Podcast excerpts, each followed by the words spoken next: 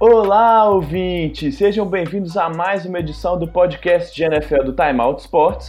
Eu sou Gabriel Amorim e, como sempre, estou aqui com meu parceiro Bernardo Stilac para a gente falar dessa rodada 8.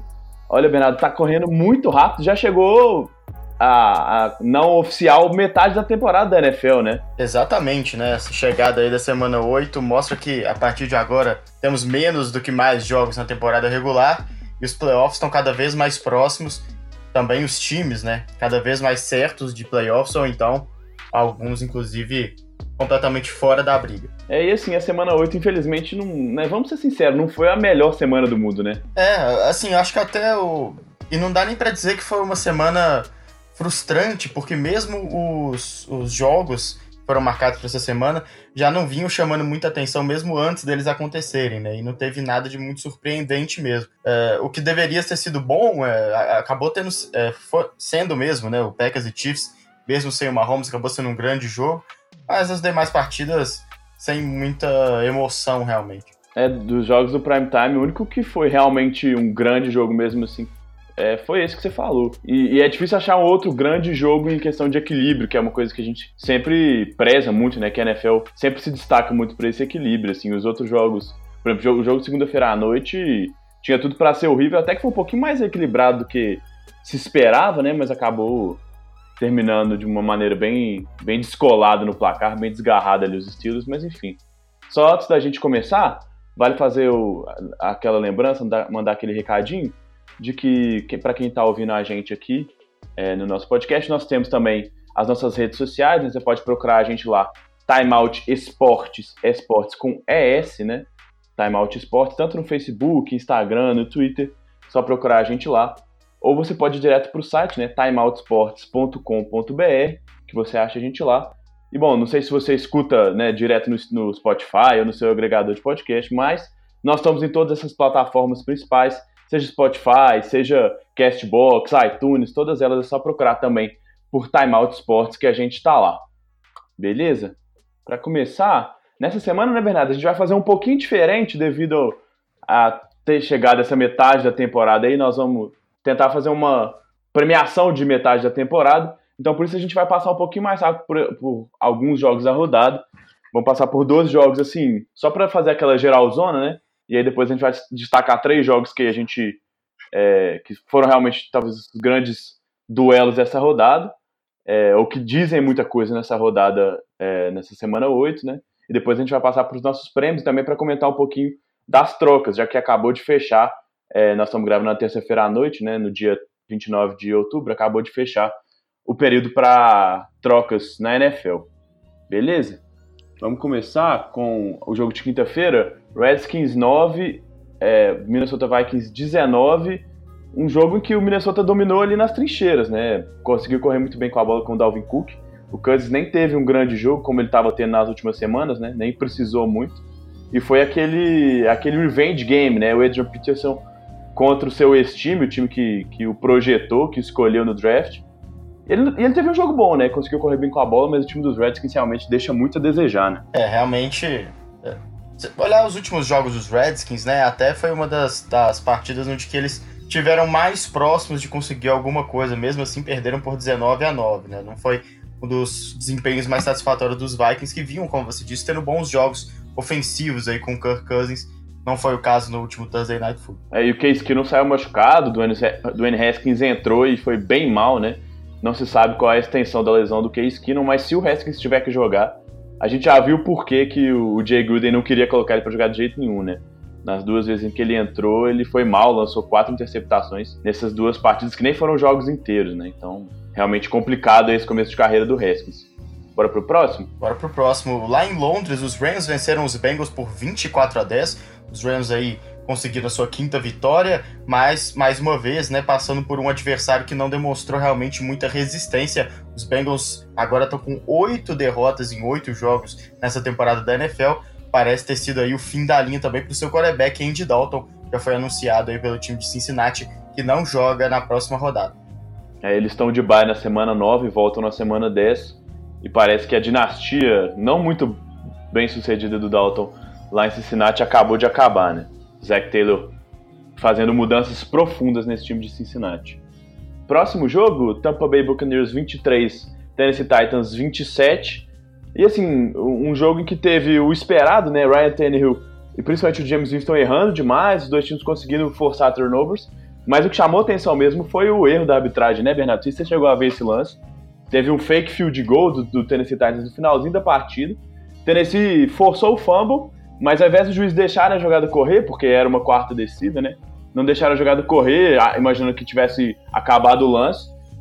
O Tampa Bay teria, recuperou e teria corrido até a endzone, teria provavelmente vencido o jogo. Mas eles apitaram muito parecido com o que aconteceu no, no, lance, no jogo entre Saints e Rams. E mais uma vez eles as zebras pesam para o resultado final de uma partida da NFL. É, o interessante desse lance é que depois dos Saints e Rams a gente viu árbitros muito mais cautelosos em relação a apitar é, a jogada no campo, né? Esperando realmente a decisão do replay, uhum. que é o mais indicado mesmo, mesmo em casos onde o lance parece mais é claro, né? Porque aí você não acaba interferindo no lance na forma como ele acontece. Não foi o caso, Bruce Arians ficou bastante nervoso, não poupou a arbitragem de críticas, né?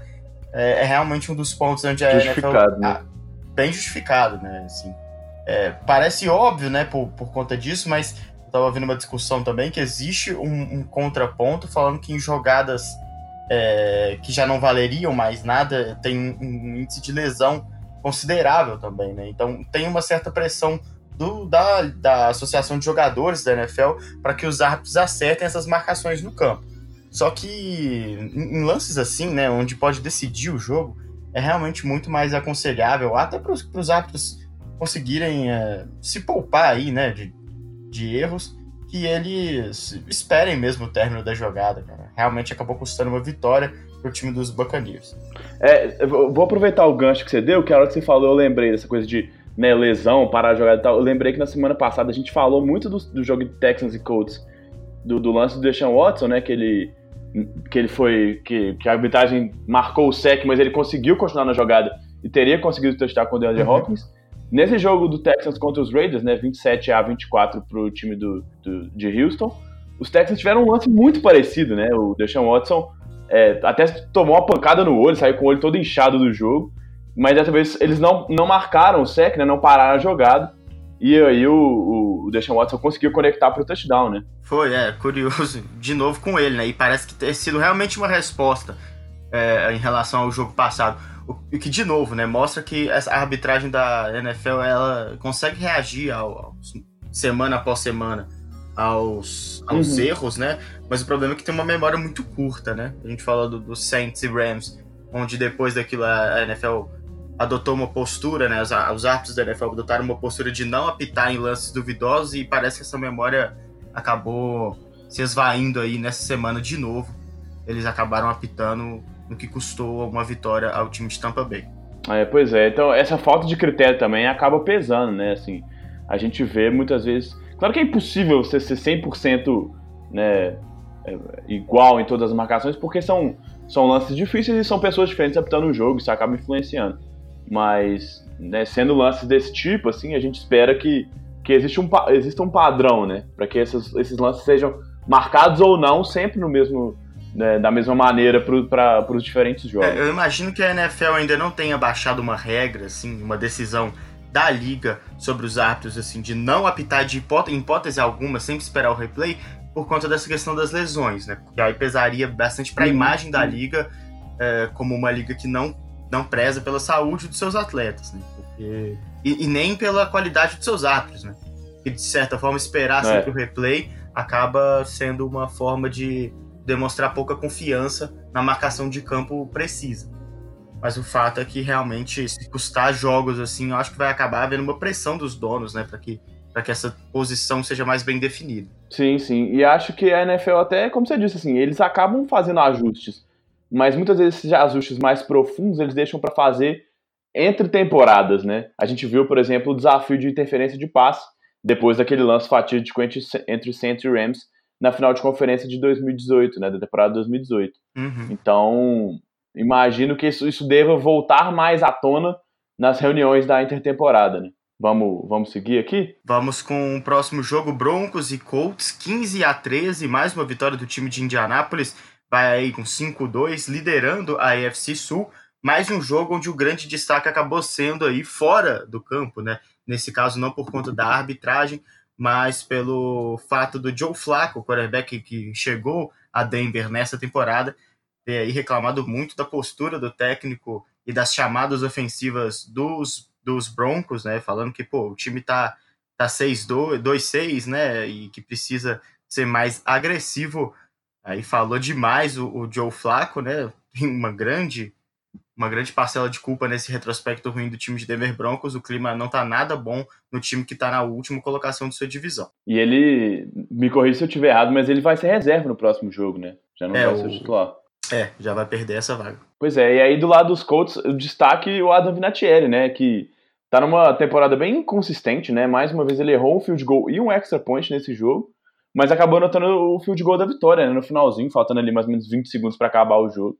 E sacramentou sua vitória num jogo bem travado, né? As duas defesas travaram muito o jogo terrestre e o Jacob Brissett teve dificuldades para carregar o time dessa vez. Mas é mais uma vitória do, do Indianapolis Colts aí, que segue firme na ponta da divisão, enquanto o Houston Texans segue correndo atrás, né? Exato. Próximo jogo, aí uma volta, né, Bernardo? A volta do Drew Brees antes do esperado, né? E, e eu achei até, fiquei até um pouco apreensivo, né, assim, porque é, do jeito que o time estava conseguindo vencer os jogos, mesmo que o, o Bridgewater não estivesse jogando de maneira espetacular, ele estava conseguindo conduzir últimas vitórias.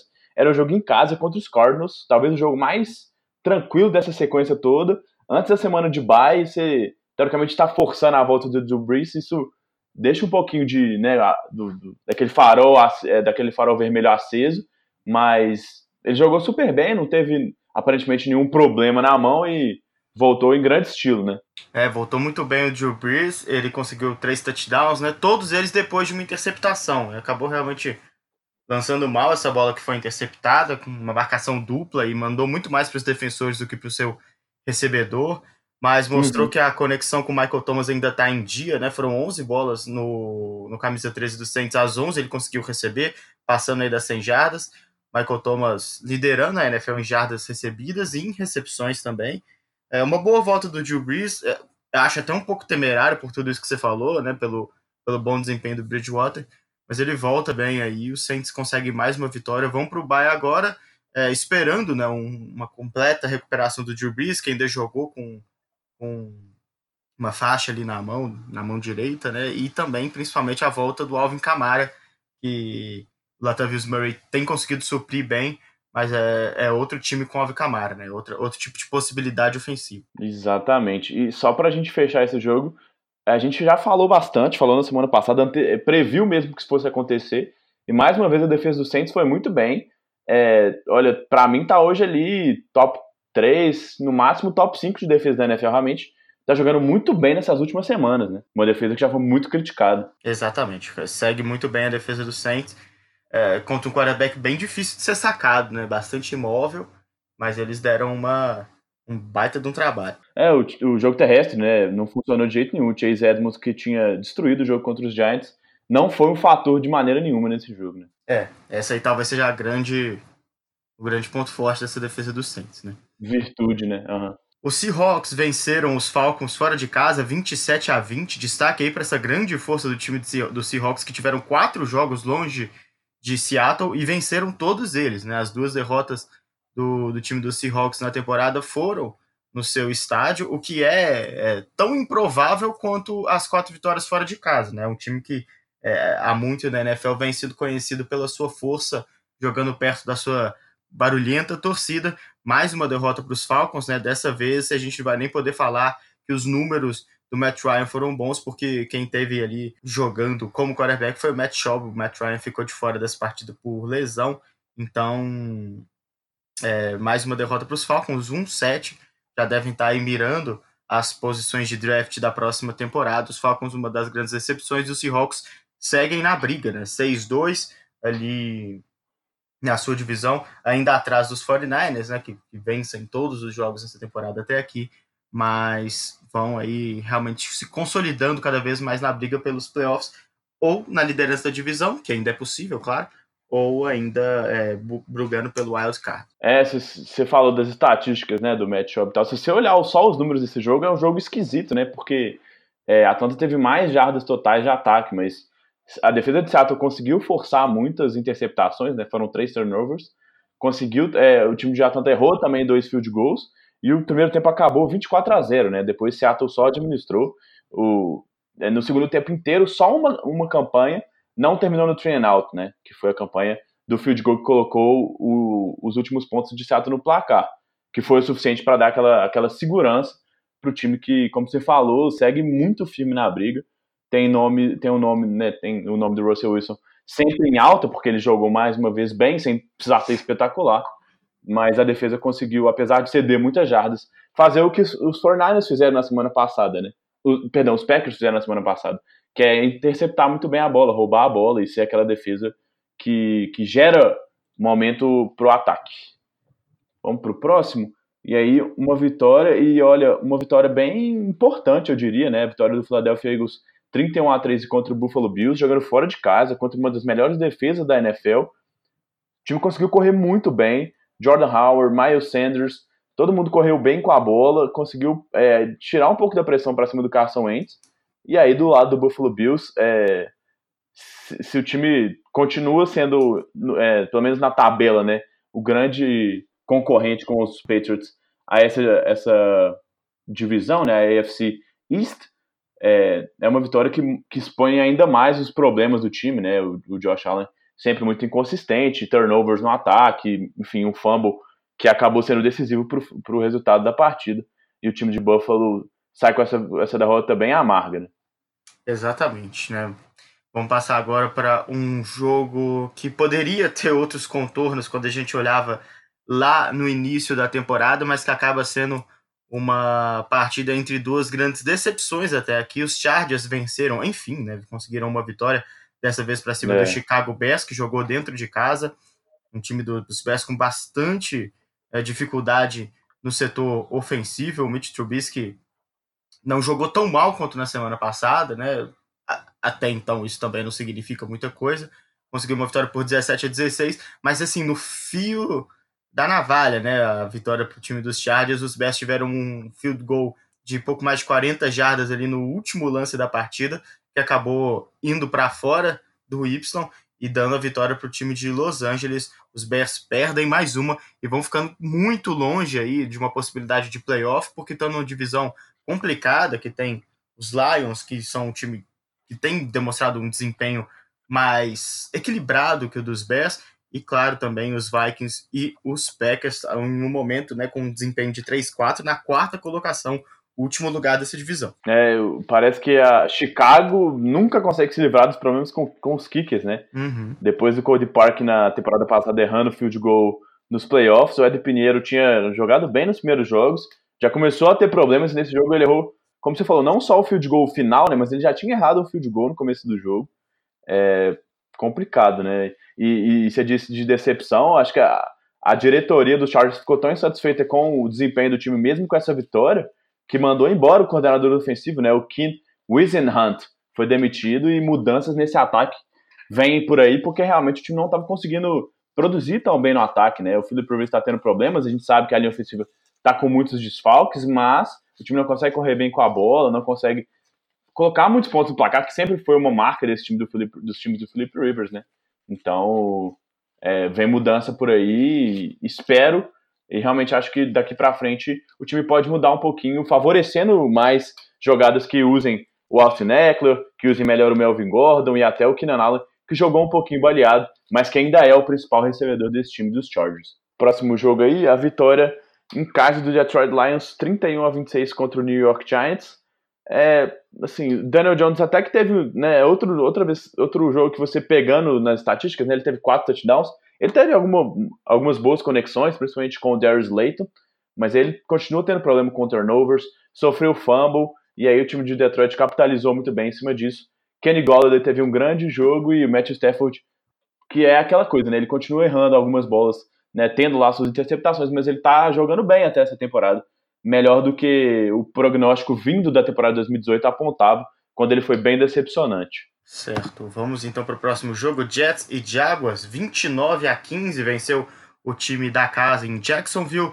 Mais uma derrota aí para o time dos Jets, com um destaque aí para os dois quarterbacks jovens, né? O Gardner Mitchell voltando a ter um grande desempenho, três touchdowns para 279 jardas, conseguindo levar esse time do Jacksonville, que contou né, com um bom desempenho do Leonard Fournette correndo com a bola, mas não foi nada espetacular como já teve aí nas primeiras semanas dessa temporada, né, que ajudou bastante o quarterback. Dessa vez é, conseguiu um desempenho melhor, até usando mais o braço, o, o Minchel.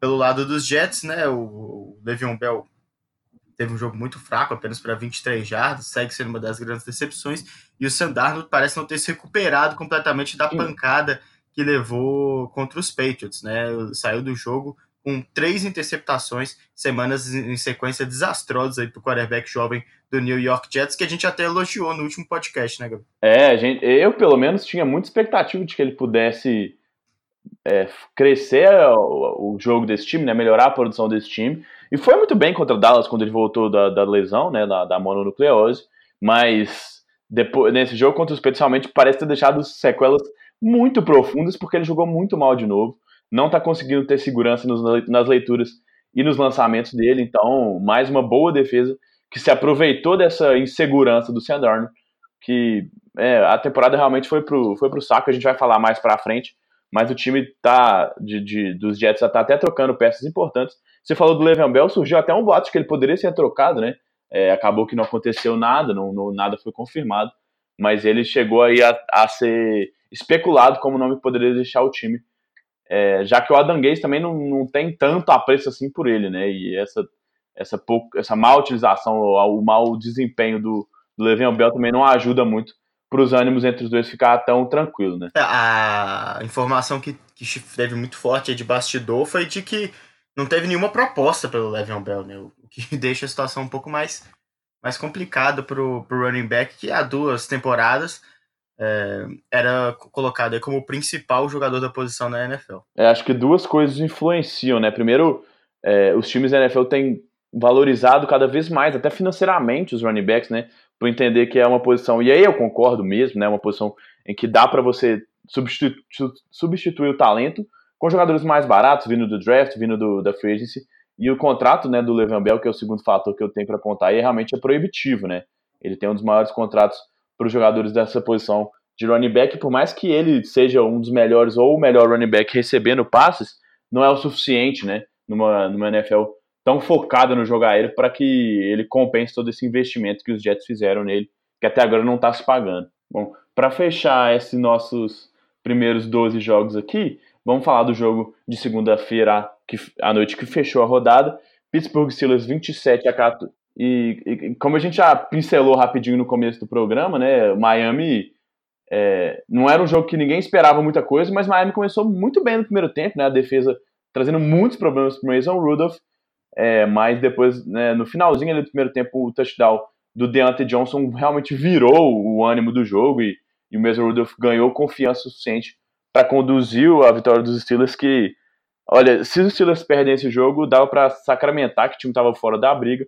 Ainda não acho que está nas cabeças, mas pelo menos é, coloca, é, né, ainda tem alguma perspectiva de continuar na briga pelos playoffs nessa IFC que está tão embolada, né? É, ainda tem bastante, ainda tem chance ainda o time dos Steelers, né? A, a derrota realmente seria um problema é, talvez mais anímico, porque pô, o Miami Dolphins não consegue vencer ninguém, ganhando de 14 a 0, entrega o jogo completamente, né? Depois uhum. é, parece que de fato já não está muito interessado em conseguir vitórias. É, hoje é o primeiro time aí no que seria o draft da próxima temporada, né? É, ele e Cincinnati tem, não tem vitórias, né? Os dois estão ali. Por enquanto, acho que Miami tá na frente no tie-break, mas os dois times que não venceram ainda. É, e um, um destaque interessante desse jogo é que o Juju Smith-Schuster teve 103 jardas, né? E chegou a 12 jogos com 100, ja mais, 100 ou mais jardas, né?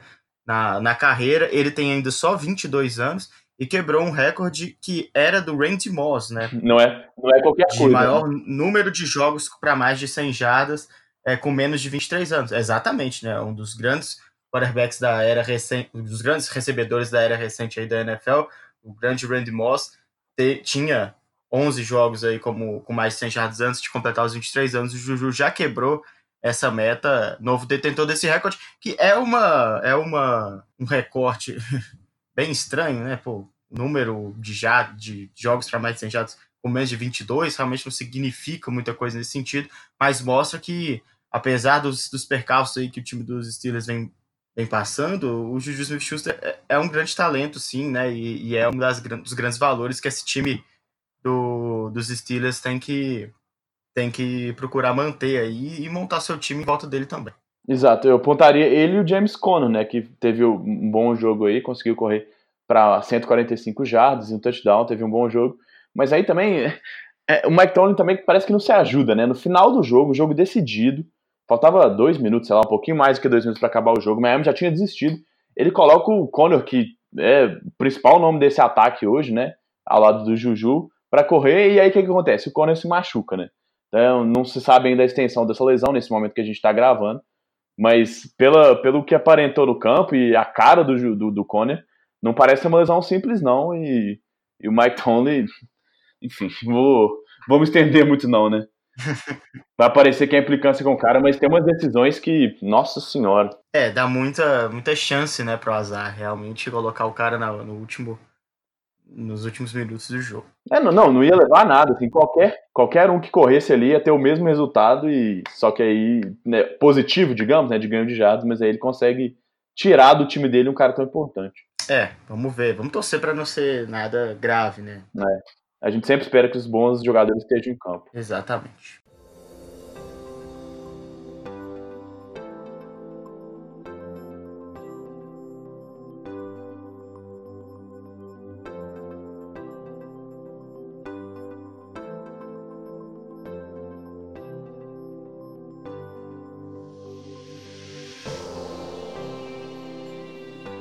Para a gente continuar então com a nossa análise da rodada, agora passando por alguns jogos que a gente considera mais importantes aí para a semana, né, que tiveram mais impacto realmente na liga. A gente vai falar de três jogos, um que sem dúvida foi o melhor, né, Packers e Chiefs, a gente vai falar depois, mas agora passando pelos dois times invictos ainda nessa temporada de NFL, começando pelo time invicto da NFC, os 49ers receberam os Panthers nessa semana e passaram por cima do time de Carolina, né, 51 a 13, um grande jogo do time dos 49ers.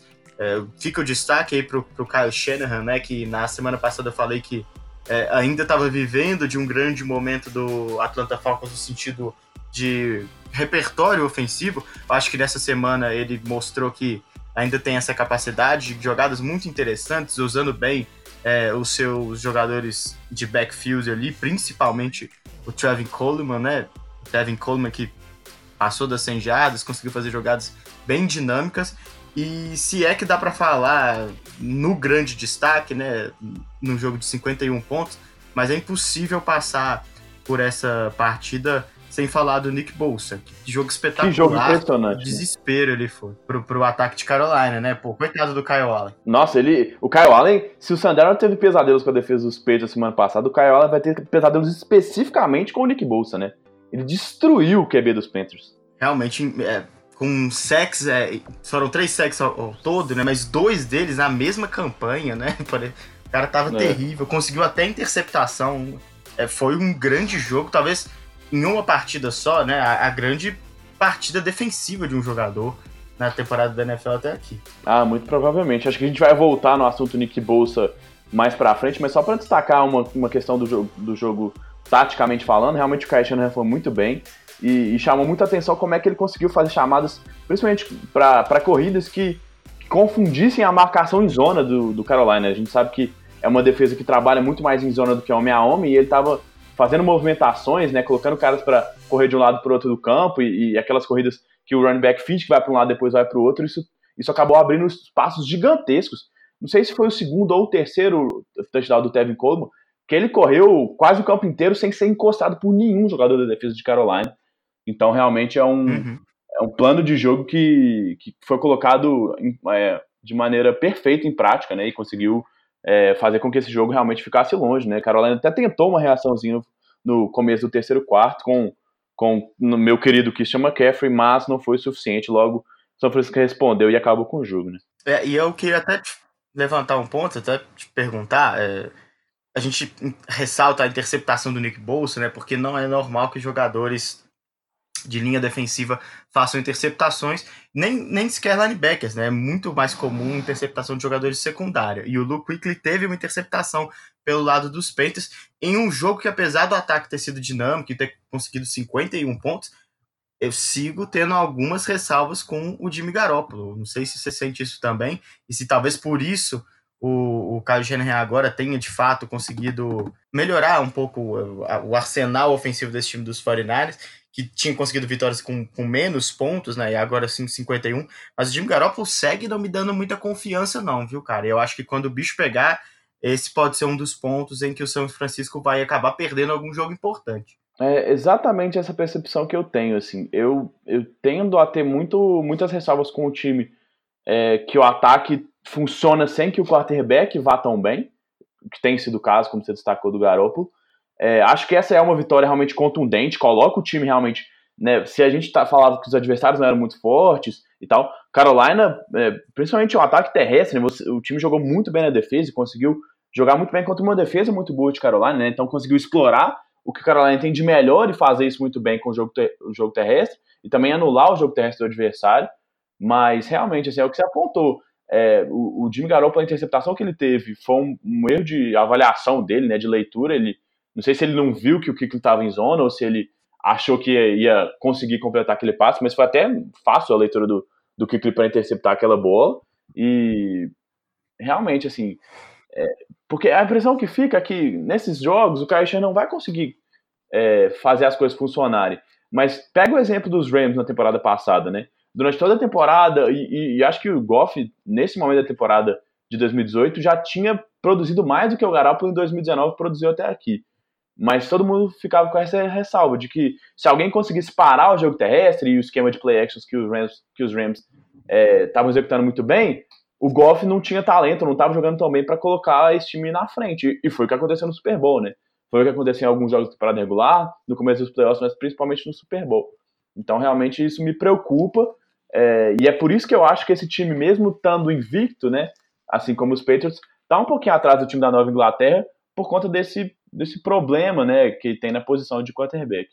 Ou dessa insegurança, eu diria, né? Não é exatamente um problema. É, e o que vai lembrar também é que ele é um cara já de 27 anos, né? É, apesar de estar tá tendo agora a primeira temporada como titular da NFL, tá aí há bastante tempo. Então, não dá necessariamente para botar isso na conta de, de uma certa né, imaturidade, né? Ou, ou aquela insegurança de rookie. Ele já é um cara quase velho de guerra, a gente pode dizer assim. Não, não porque jogou pouco nesses todos esses tempos na reserva do Brady, mas já conhece bastante a liga e os jogadores, os defensores da liga. Acho que ele já poderia ter mostrado mais.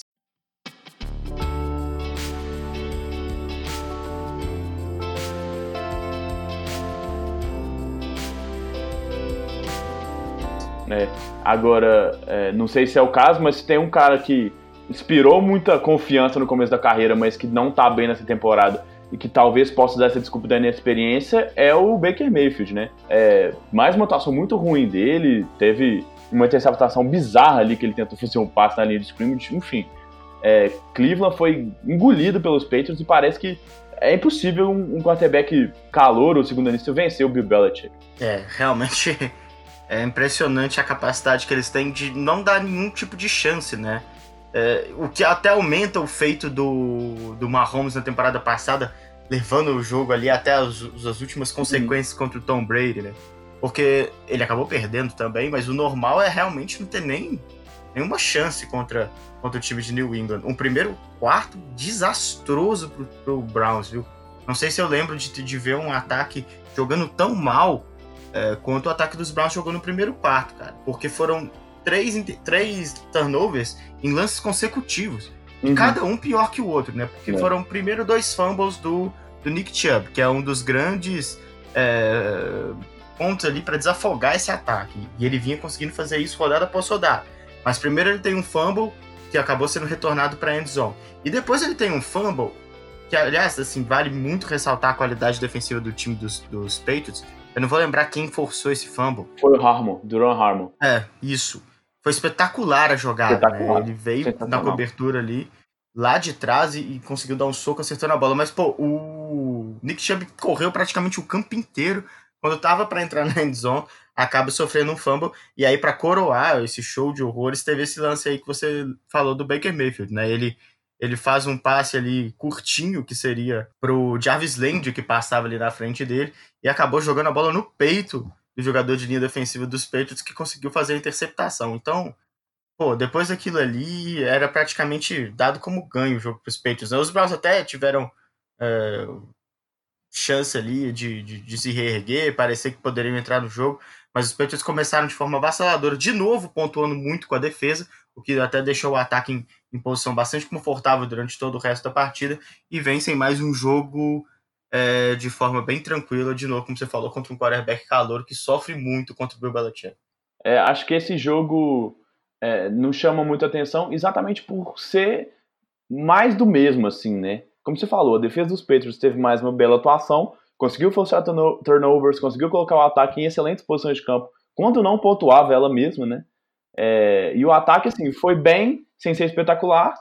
E do lado do Cleveland, a gente viu os mesmos erros. É o Baker Mayfield segurando a bola demais, errando passes, sendo interceptado, time cometendo fumbles, como, como sempre, muitas faltas, a linha ofensiva, um time totalmente disciplinado, a linha ofensiva acabando com jogadas, faltas de, de interferência de passe, enfim, uma infinidade de erros de um time mal treinado, né? De um time que está indisciplinado, que, que não sabe exatamente o que fazer né? Como você falou do Nick Chubb naquele, naquele segundo fumble. Então, assim, é, é mais do mesmo, porque a gente não vê melhor do lado dos Browns e também não consegue ver ninguém sendo um desafio real para os Patriots. Então, é, ele, ele só reforça tudo que a gente viu até agora nessas primeiras sete semanas, né? É, exato. Realmente muito complicada essa, essa temporada dos Browns e muito decepcionante mesmo. Assim. A gente tem, fala de várias decepções, né? Mas eu acho que a, que a que mais me pega é realmente do time dos Browns todo o tempo ruim que esse time teve, né, pela possibilidade de redenção com jogadores explosivos, talentosos, também midiáticos, né, e, e acabou. Uh, acho que praticamente acabou a temporada deles aqui. É realmente tentar melhorar esse aspecto, né? O time tem muitos erros que a gente, de certa forma, consegue enxergar é, possibilidades de melhora nesse time, né? O problema uhum. todo é esse. É, não é falta de talento, é é, falta de química, falta de treinamento, de comando. É, o Fred Kitchens, a gente já falou, acho que uma infinidade de vezes que ele fez um excelente trabalho na temporada passada como coordenador ofensivo, mas ser head coach é um, é um trabalho completamente diferente, né? Ele é um cara inexperiente, por mais que ele tenha passado muito tempo na liga, trabalhando em vários cargos, ele não tinha chegado nem perto da responsabilidade que ele teve na temporada passada, que dirá de ser head coach, né? Então, ele está encontrando problemas. É, acho que também a gente leva muito em conta é, o desenvolvimento dos jogadores como sendo uma coisa muito linear, né? É, e que é um, meio que uma gamificação do, dos jogadores, assim, né? Ou dos, dos times da NFL. Porque no, no, no, videogame, se você junta Baker Mayfield saindo uma temporada de calor como ele teve, Jarvis Landry, Odell Beckham, Nick Chubb, sabe, é, Miles Garrett, traz Oliver Vernon, seu time é espetacular. Mas só isso não é o suficiente, né? Não é assim que as coisas funcionam na vida real. Então, realmente, é, acho que esse, esse, desenvolvimento, principalmente do Baker, vai ter essas, essas, essas recaídas e esses. Vão ter jogos que ele vai muito mal, como esse, momentos não tão bons, e que ele vai. Eu acho que ele vai se recuperar. Ele já mostrou que talento ele tem. É muito mais fácil um cara desse que tem talento do que um cara que, que demonstra limitações muito gritantes, né? Mas realmente talvez a gente tenha colocado expectativa demais num time que ainda não esteja pronto nesse momento, né? Para essa temporada de 2019. É, o, o caso do, do, do coordenador que vira head coach, né? Não é novidade nenhuma na NFL que às vezes é, tem gente que não consegue assumir essa função e que às vezes até volta para a posição de, de coordenador é, ofensivo ou defensivo em outros times e segue fazendo um bom trabalho, né? Talvez seja o caso. É, o Josh McDaniels em New England, ele, ele, não teve uma boa experiência em, em, Denver como treinador principal. O Wade Phillips foi treinador, foi, é um dos maiores mentes defensivos da história da NFL. Foi treinador principal lá em, em Dallas, não foi bem também. E hoje, a mesma comunidade muito avançada ainda tem feito um bom trabalho. Não é nada espetacular o que faz no Cardinals hoje o Vance Joseph, né? Mas comparado ao bizarro trabalho como head coach que ele teve no Denver Broncos no ano passado, né? parece que ele voltou para a sua posição é, mais confortável, e, e, nem por preguiça ou medo de tentar, né? Mas é porque realmente é, o cara tem um talento para aquilo ali e não faz sentido forçar outra função onde o cara certamente vai ser mal sucedido. É, ser treinador principal envolve muitas coisas a, além de simplesmente chamar a jogada, né? A gente às vezes vê aquele momento do jogo, né? No domingo, os caras lá com aquela, com aquela pranchetinha plastificada, chamando as jogadas, e parece que é ah, é o cara que, que sabe melhor desenhar as jogadas e, e colocá-las em ação no momento certo, mas está muito longe de ser só isso. Tem um aspecto todo de relações e de comando e de criar uma cultura e de estruturar o time, de treinamentos e de desenvolver talentos que nem todo mundo tem capacidade de fazer todas essas funções, né? Sem dúvida.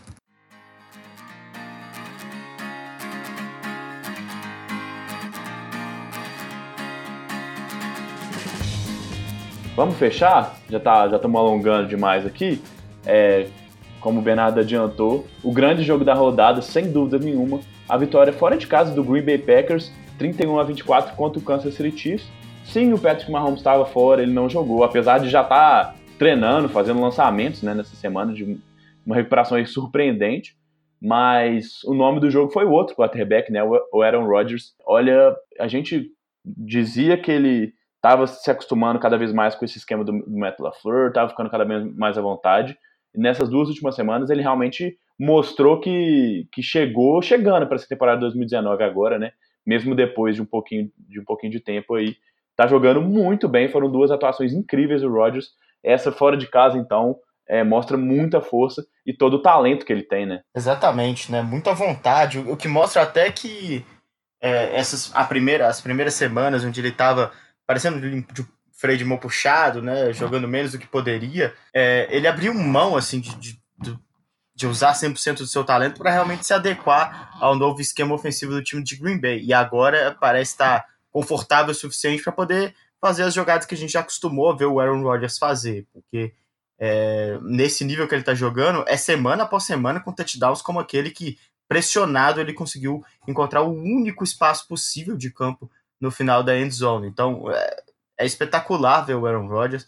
É, e, e com o Matt LeFleur agora parece que está conseguindo de novo tirar tudo do quarterback do melhor jeito possível que se dá que dá para trabalhar com ele, né, cara? Porque o Aaron Rodgers parece não ser um cara é, a, que nunca vai estar 100% aberto a acatar todas as, as, uhum. as chamadas, né? Ele é um cara que sempre precisa de algum espaço para poder tentar o improviso, tentar ganhar tempo com as pernas, encontrar às vezes um passe mais longo, um ganho maior de jardas do que estava previsto na jogada, porque ele lê a defesa de forma muito rápida e muito eficiente antes e durante a jogada também.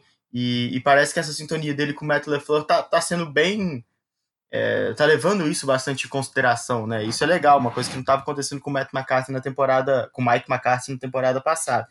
E aí, realmente, os Packers aparecem como um dos principais candidatos ao título, sem dúvida nenhuma. É, acho que a última impressão do Mike McCarthy, né, com o Aaron, John, com o Aaron Rodgers, perdão, que fica, é, é bem complicado, assim, até de discussão que os dois tiveram e tal.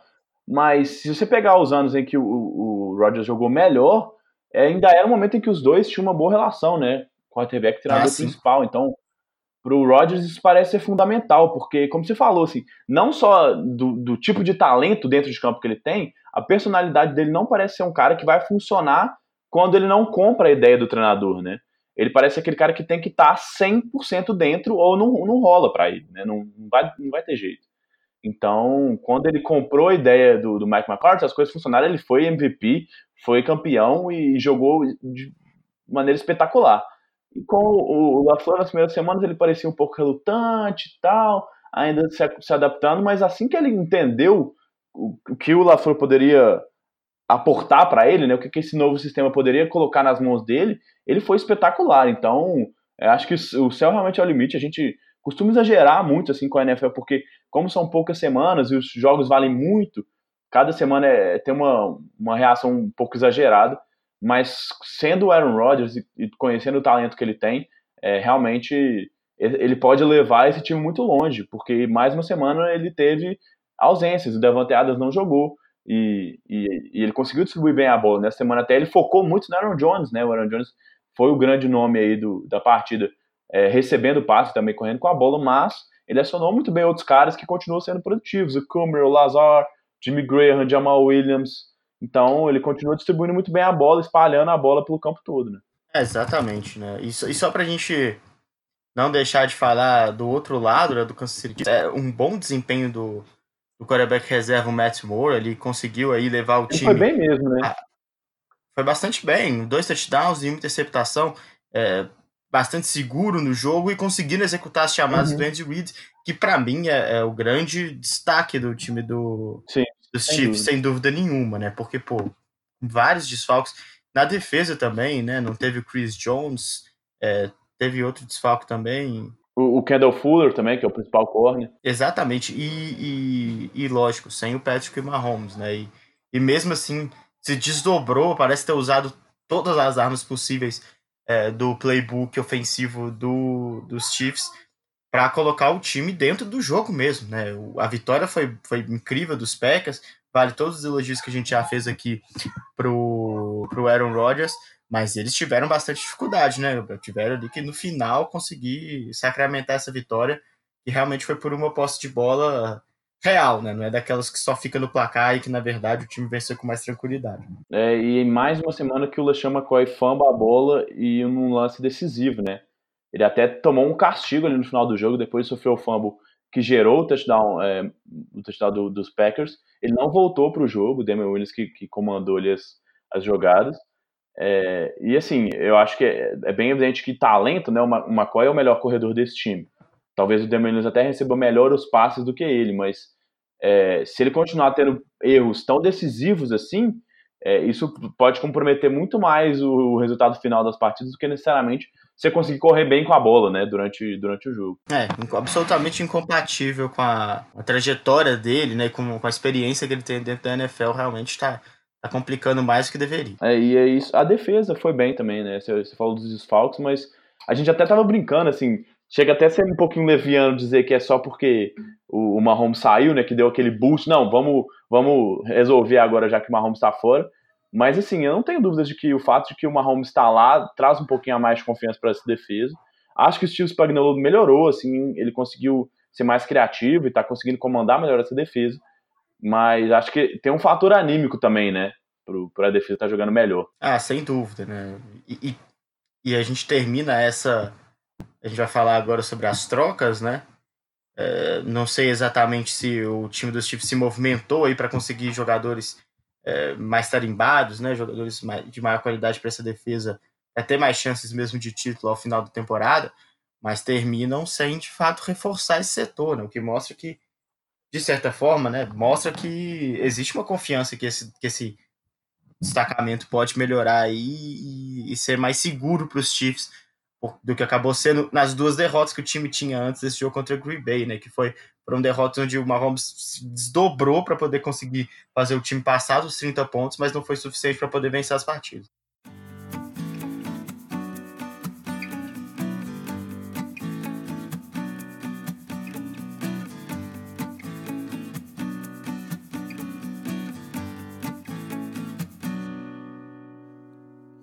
Vamos aproveitar o gancho então, até porque já tem quase 50 minutos de podcast, vamos falar dessas trocas. É, na semana passada a gente até comentou a troca do Mohamed Sanu, né, da, do Marcos Peters na outra semana.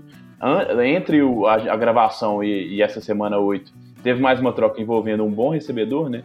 O Emmanuel Sanders foi do Denver Broncos para o, o San Francisco 49ers, é, junto com uma escolha de quinta rodada. O Denver recebeu uma escolha de terceira e uma de quarta rodada. E o Sanders foi bem nessa estreia, né? Já teve quatro recepções, não foi um número tão grande de jadas, só 25, mas ele foi importante para ser aquele cara que atraía a marcação, combinando ali com o George Kittle e recebeu também um touchdown, né? É, ele recebeu passes importantes, né? É, ele conseguiu espaçar o campo, além, claro, disso que você falou, de, de ser mais um, uma atenção, chamar mais uma atenção do setor defensivo do time adversário. Realmente uma boa aquisição importante para o time dos 49ers, que vai vendo cada vez mais claras as possibilidades de conseguir grandes avanços nessa temporada. É, se a gente falou que as atuações do Garoppolo não têm sido tão boas, a gente sabe que ele tem talento para jogar melhor. Mas se a gente olhava para o plantel dos, dos 49ers, acho que o grande, é, a grande ausência era um recebedor número um, né? Aquele cara para chamar a atenção das defesas e garantir as posses, e o Sanders É, não é mais aquele cara espetacular que ele já foi, mas ele ainda é um excelente recebedor. Acho que, como você falou, é uma excelente troca aí para o time do São Francisco.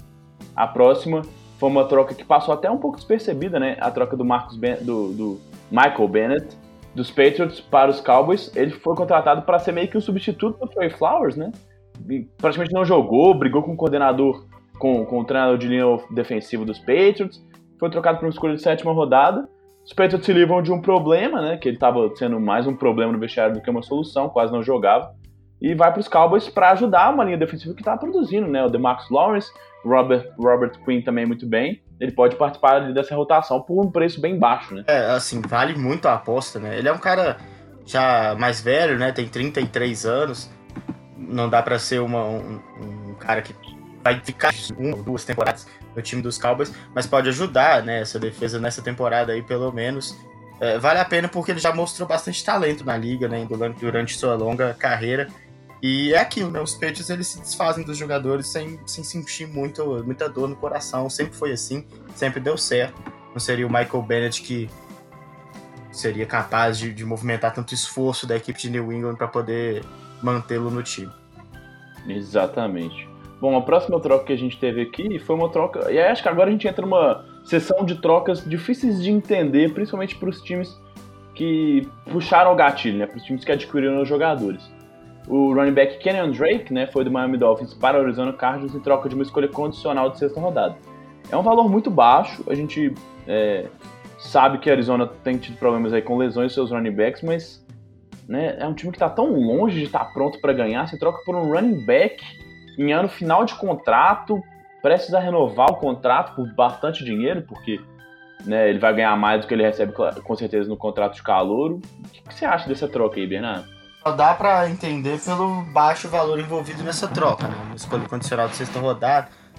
É, então, acho que deve ter se apresentado aí pro time do, dos Cardinals e eles acabaram aceitando. É um jogador que tem talento, né? Mas, mas realmente não parece a, a principal necessidade do time dos Cardinals agora.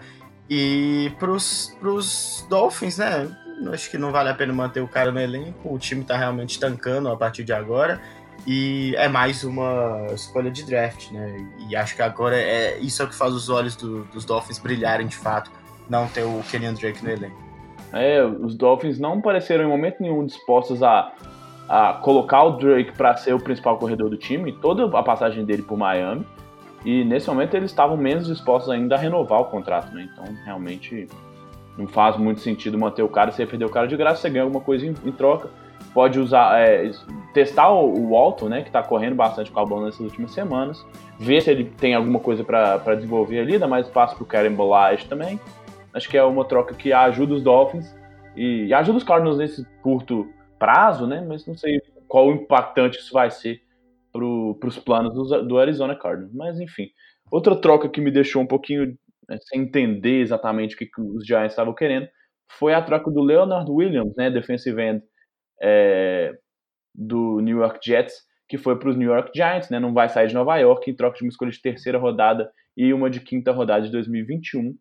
É, assim, eu, ele, ele, é um dos jogadores de defesa que eu mais gosto, né? Ele é um dos melhores jogadores de defesa contra a corrida, muito, é, muito talentoso, mas nem tão consistente assim, né? Ele tem seus altos e baixos muito fortes. Eu vejo que ele é um cara talentoso, mas também é outro time que nesse momento não está brigando exatamente por muita coisa.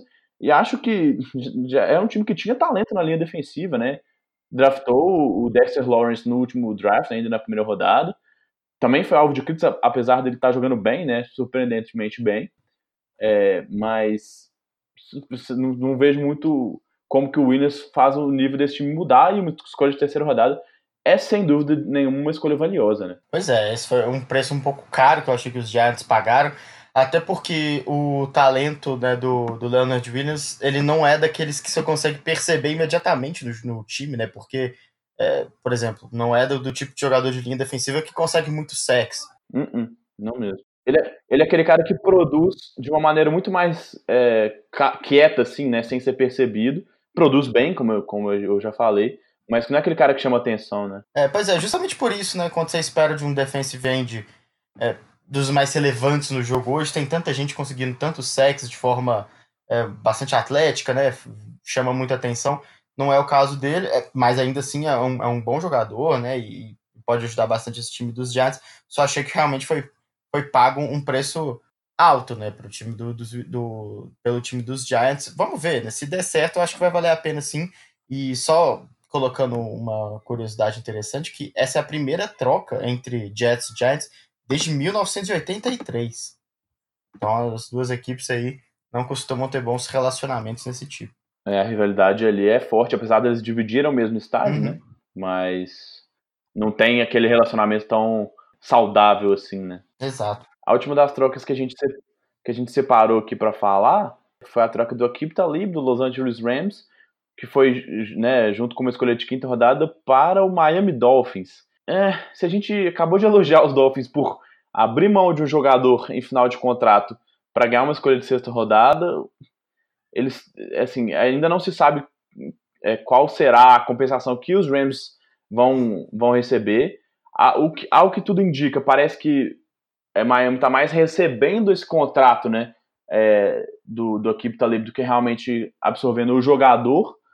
É, e com isso ganhou também uma escolha de quinta rodada, né, meio que pagou para receber essa escolha de quinta rodada, mas depende do quanto que ele vai ter que devolver, né, porque ainda não se sabe exatamente qual que vai ser a compensação dos Rams. Então, o Talib já em final de carreira é um, é um dos grandes corners dos últimos anos da liga, mas não vejo ele participando dos planos de longo prazo de Miami. É, a gente já comentou aqui no, no podcast sobre a equipe Talib, também estava falando sobre o Marcos Pires nessa secundária dos Rams, né? Os dois chegaram aí com, com bastante é, pompa, né, pô? São dois jogadores de bastante uhum. nome, como você disse, nas últimas temporadas da NFL, sem dúvida um dos principais das suas das suas posições, mas ele não vinha jogando bem no, no, no time dos Rams nessa temporada, né? Então, é, não espero que ele vá jogar bem também no, nos Dolphins, né?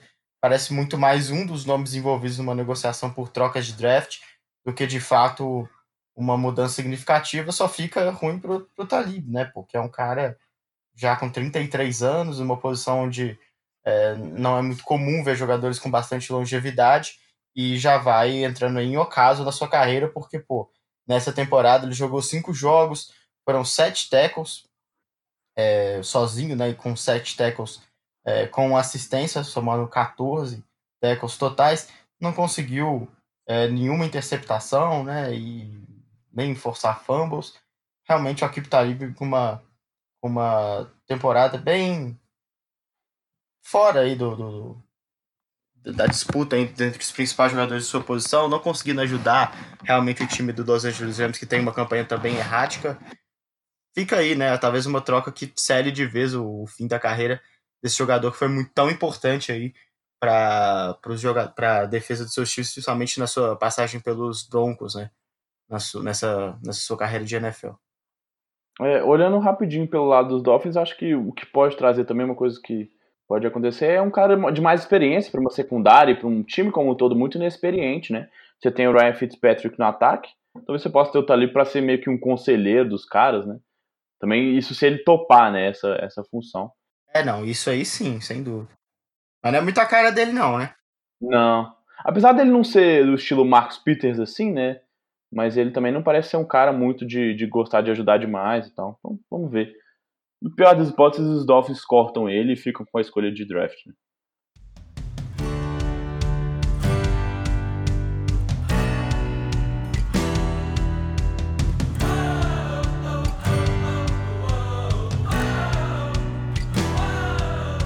Para a gente fechar, o que a gente pensou para esse podcast de, né, logo depois da semana 8, como a gente já falou, é um meio de temporada não oficial, né, já que daqui para frente temos é, menos jogos para menos rodadas para acontecer do que já aconteceram.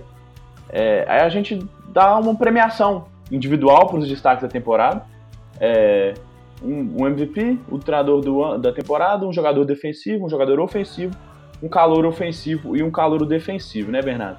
Como é que você quer começar? Você, você separou você separou um nome? Você tem alguma listinha aí? Como é que você pensou isso? Não, eu pensei um nome para cada um. A gente pode até é, alternar, né? Quem fala primeiro de cada, cada premiação. Vamos lá, você quer começar? Porque nesse de MVP eu tô numa dúvida depois dessa semana 8. Vamos ver se você me ajuda a esclarecer. Pois é, eu também tive a dúvida, imagino que seja a mesma, né? Porque o Aaron Rodgers teve realmente as duas últimas semanas jogando de forma espetacular, mas e talvez, né? Não, se ele continuar nesse nível, é absolutamente fato de que ele vai acabar passando à frente e vencendo. Mas eu sigo com o Russell Wilson como meu minha escolha para MVP dessa primeira metade de temporada.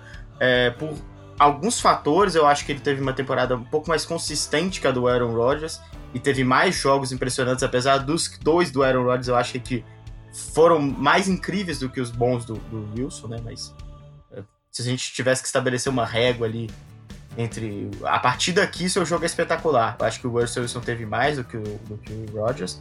E pelo lado de MVP, no sentido de que o resultado, né, a campanha do time seria fatalmente diferente é, sem o Russell Wilson. E esse time do Seattle seria incapaz, eu acho que, de vencer qualquer jogo que venceu se não fosse o Russell Wilson. ao passo que o Aaron Rodgers é, foi menos importante para algumas vitórias do Green Bay Packers nessa, nessa temporada. Né? Alguns jogos onde o, o, jogo terrestre conseguiu ir muito bem, a defesa também começou a temporada é, de forma bastante impressionante. Então, é, é, é, isso que me faz botar o Russell Wilson ainda à frente nessa disputa do MVP nesse meio de temporada. Tudo pode mudar, porque muita coisa ainda vai acontecer e os jogos mais decisivos ainda estão por vir. Mas a minha escolha ainda está com ele. É, acho que eu.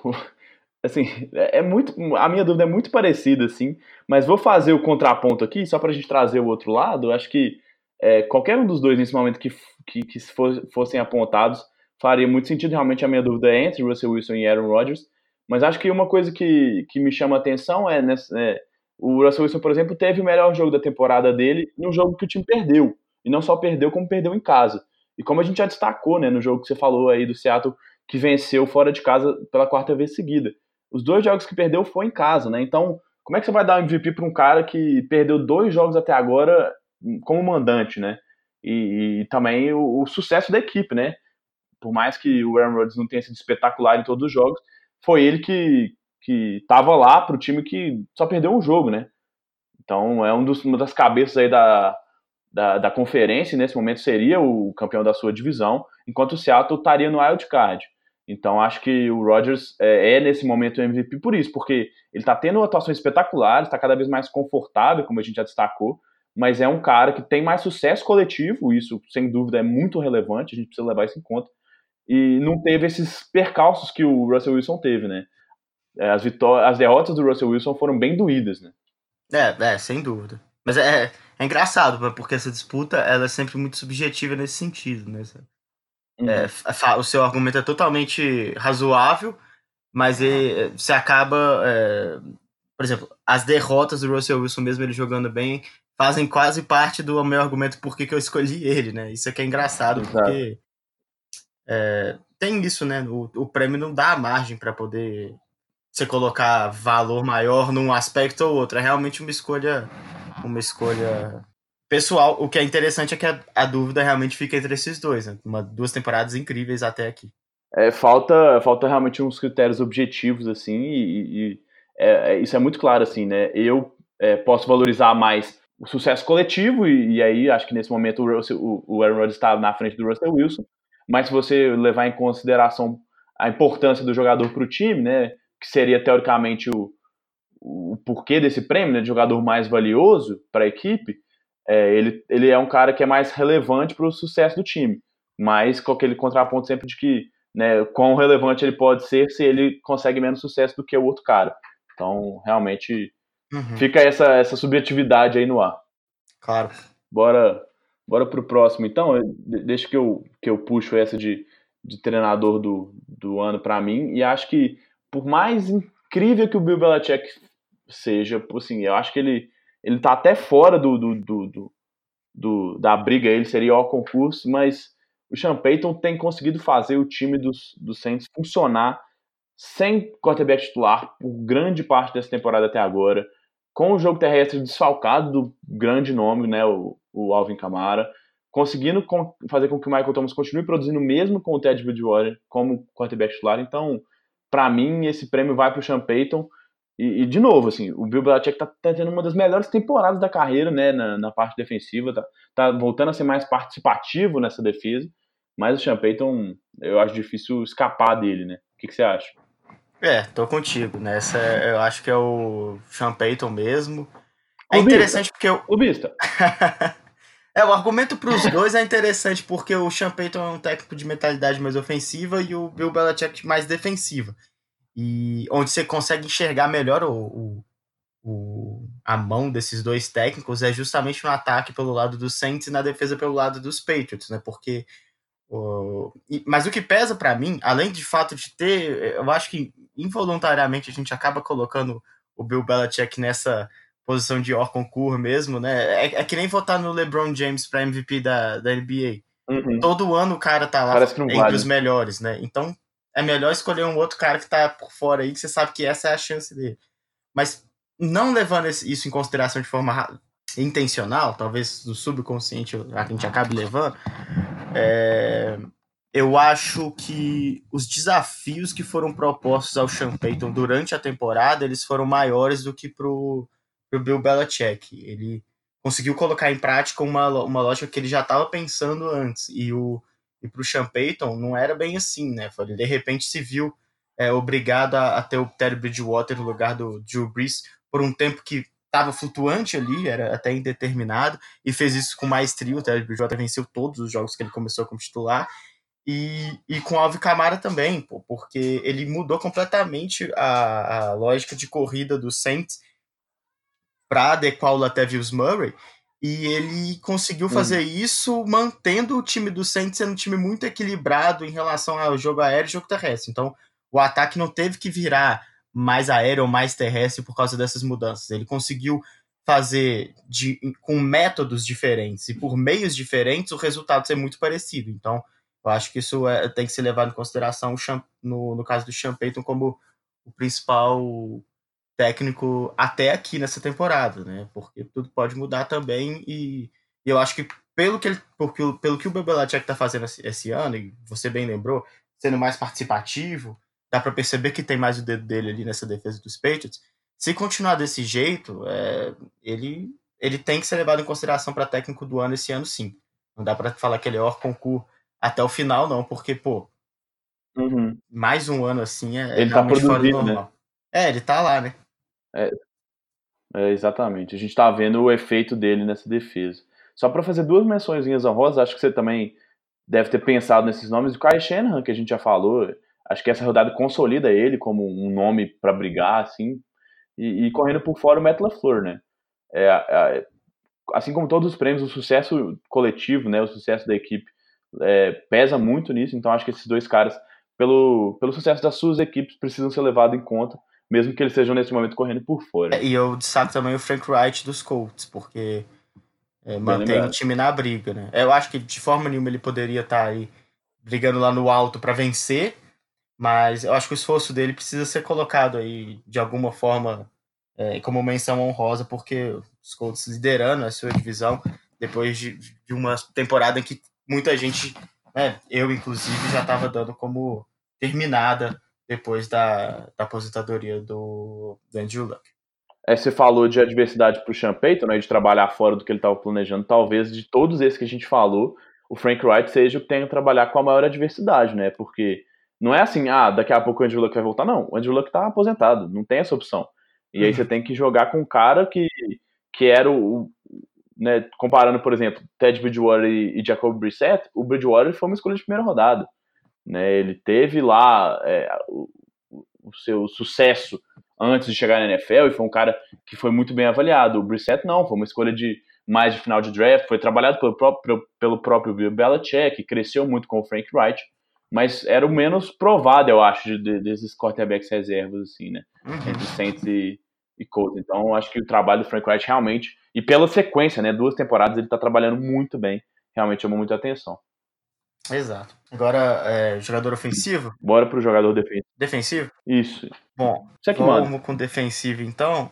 Essa foi complicada, porque a gente tem nomes importantes aí e em posições diferentes, né, do campo. É, tem sido cada vez mais comum escolher uhum. jogadores de linha defensiva nesse, nesse sentido, nesse, nesses últimos anos de NFL, porque, pô, são caras que dificultam a vida do quarterback de maneiras diferentes, né? E eles têm ganhado mais destaque de forma bastante merecida mesmo nas últimas temporadas, mas eu vou com um jogador de secundária para escolha até agora e que eu acho que merece por premiar o trabalho impressionante de, de defesa que tem sido feito no time dos Patriots. Eu vou de Devin McCourty, que é o safety dos Patriots, jogando muito bem, realmente dificultando muito a vida do ataque aéreo dos times adversários.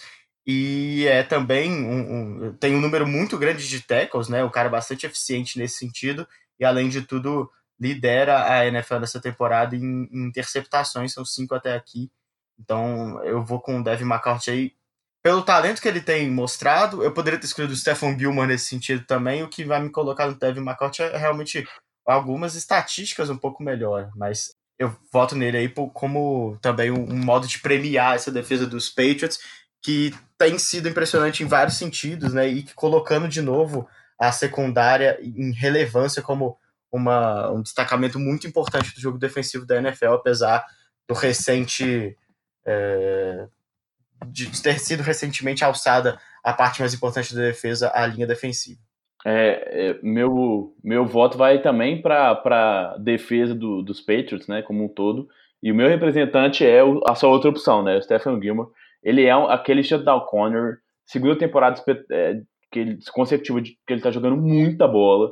E acho que é, muitas vezes ele não tem tantas estatísticas contra o McCoy, por exemplo, exatamente porque os times evitam de passar para ele, né? A gente viu Daniel uhum. Jones tendo interceptação lançada para as mãos do, do Gilmore e o Sam Darnold também, que são os caras mais inexperientes, vamos dizer assim, ou dos caras mais inexperientes que os Patriots enfrentaram nessa temporada. Então, os caras que estão mais mais safos ali, né, que estão mais preparados, que têm mais experiência, estão evitando jogar para cima do Gilmore, exatamente porque sabem da qualidade dele. Então, eu voto no Gilmore e eu voto por isso, assim. E acho que até para coroar é, essa secundária, porque, como você disse, nos últimos seis anos o prêmio foi para J.J. Watt ou para Aaron Donald, né? Ou nos últimos cinco anos, perdão.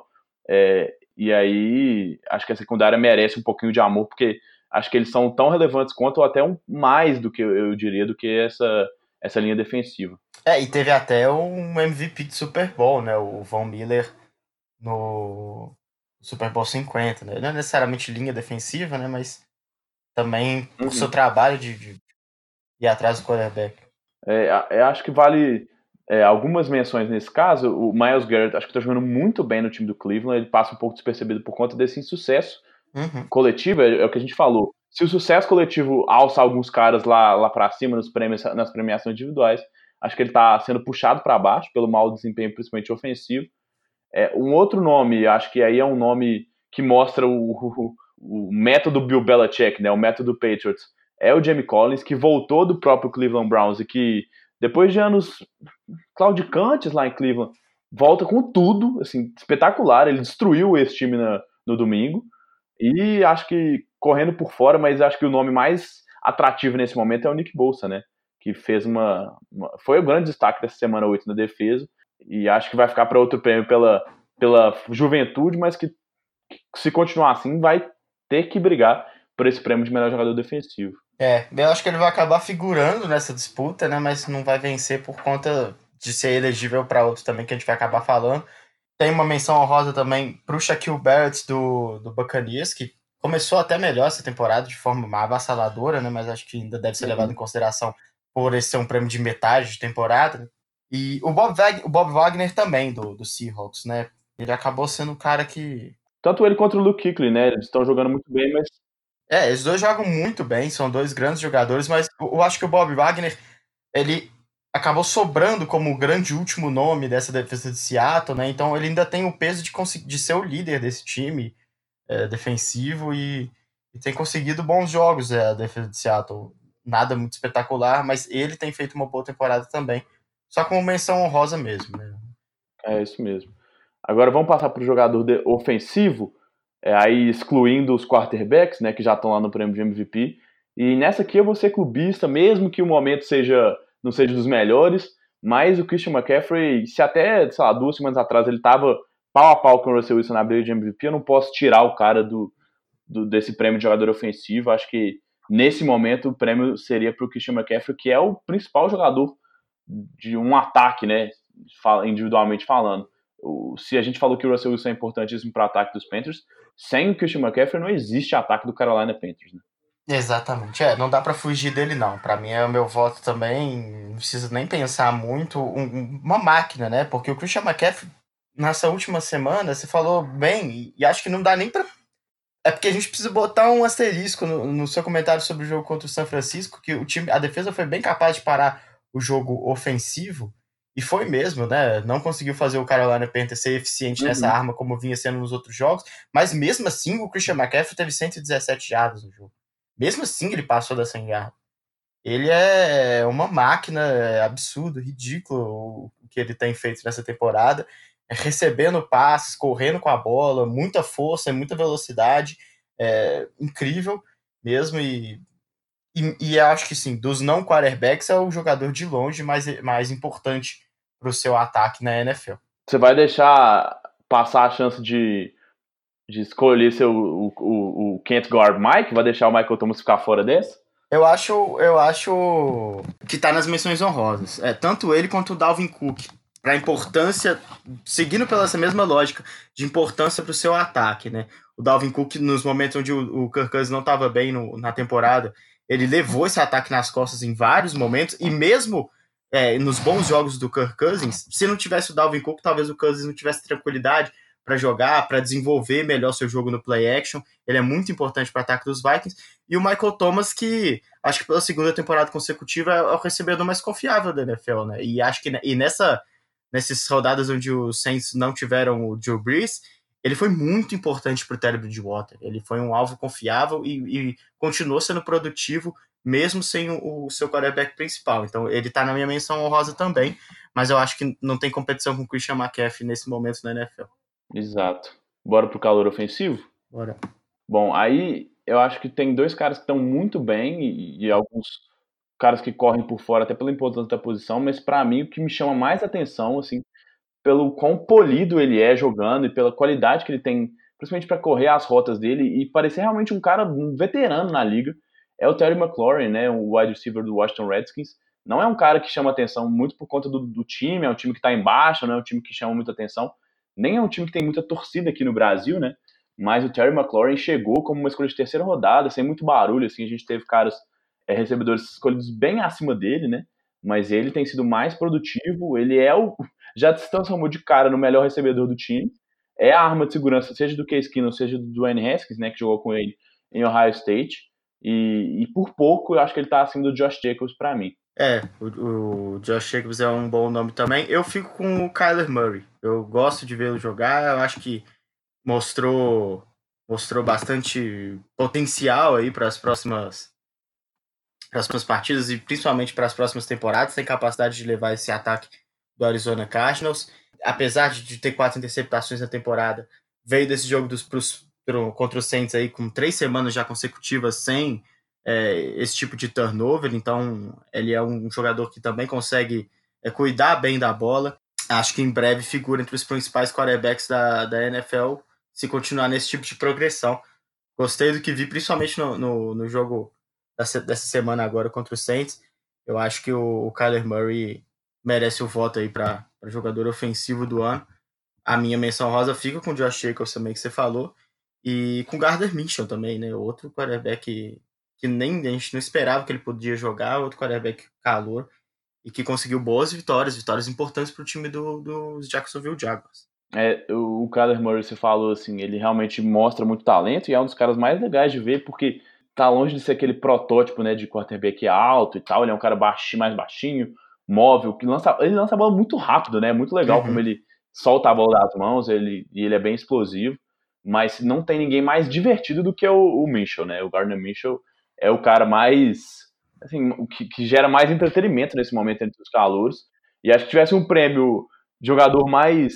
melhor personagem, vamos dizer assim, eu acho que eu votaria nele sem, sem pensar duas vezes. Ah, isso é sim. Apesar dele, dele, dele, estar, dele realmente justificar a menção, né? Ele tá jogando muito bem, bem melhor do que o esperado.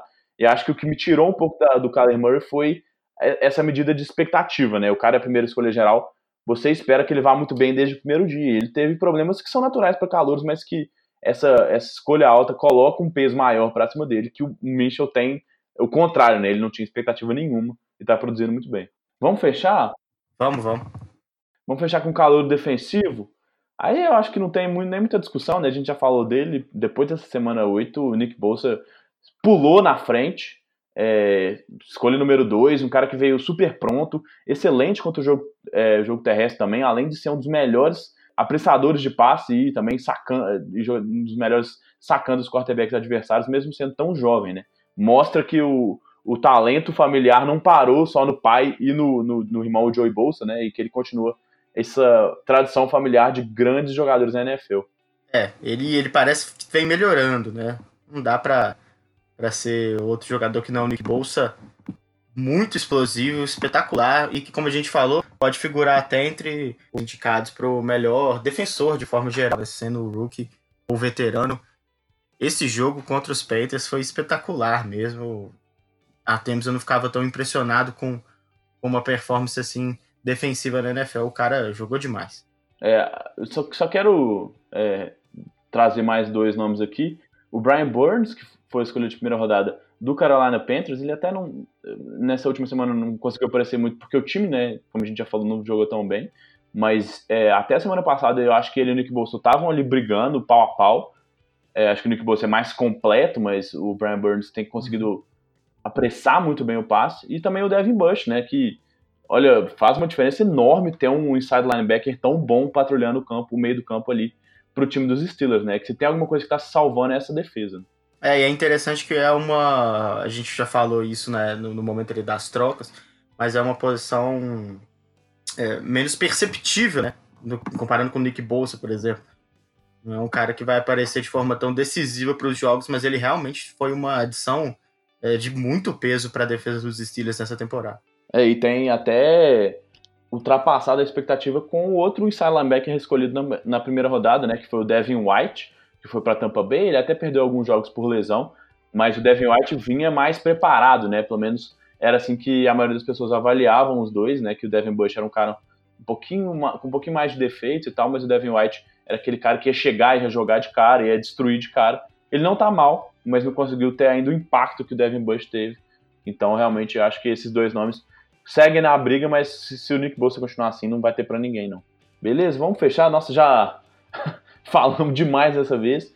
Vale pelo, pelo especial aí de prêmios da temporada, também essas trocas aí. Mas é isso aí, acho que na, na próxima semana, só para lembrar, na semana 9, mais quatro times estão de folga, né? Atlanta Falcons, Cincinnati Bengals, Los Angeles Rams e, e New Orleans Saints. E na semana que vem a gente está de volta, né, Bernardo? Para a gente falar dessa semana nova. Vamos continuar essa cobertura aí da, da NFL que vai entrar realmente nos momentos decisivos. Exatamente. Semana que vem, mais jogos aí que podem definir o futuro desses times da NFL e como é que vai ficar a briga pelos playoffs. É isso então. Um abraço. Valeu. Valeu.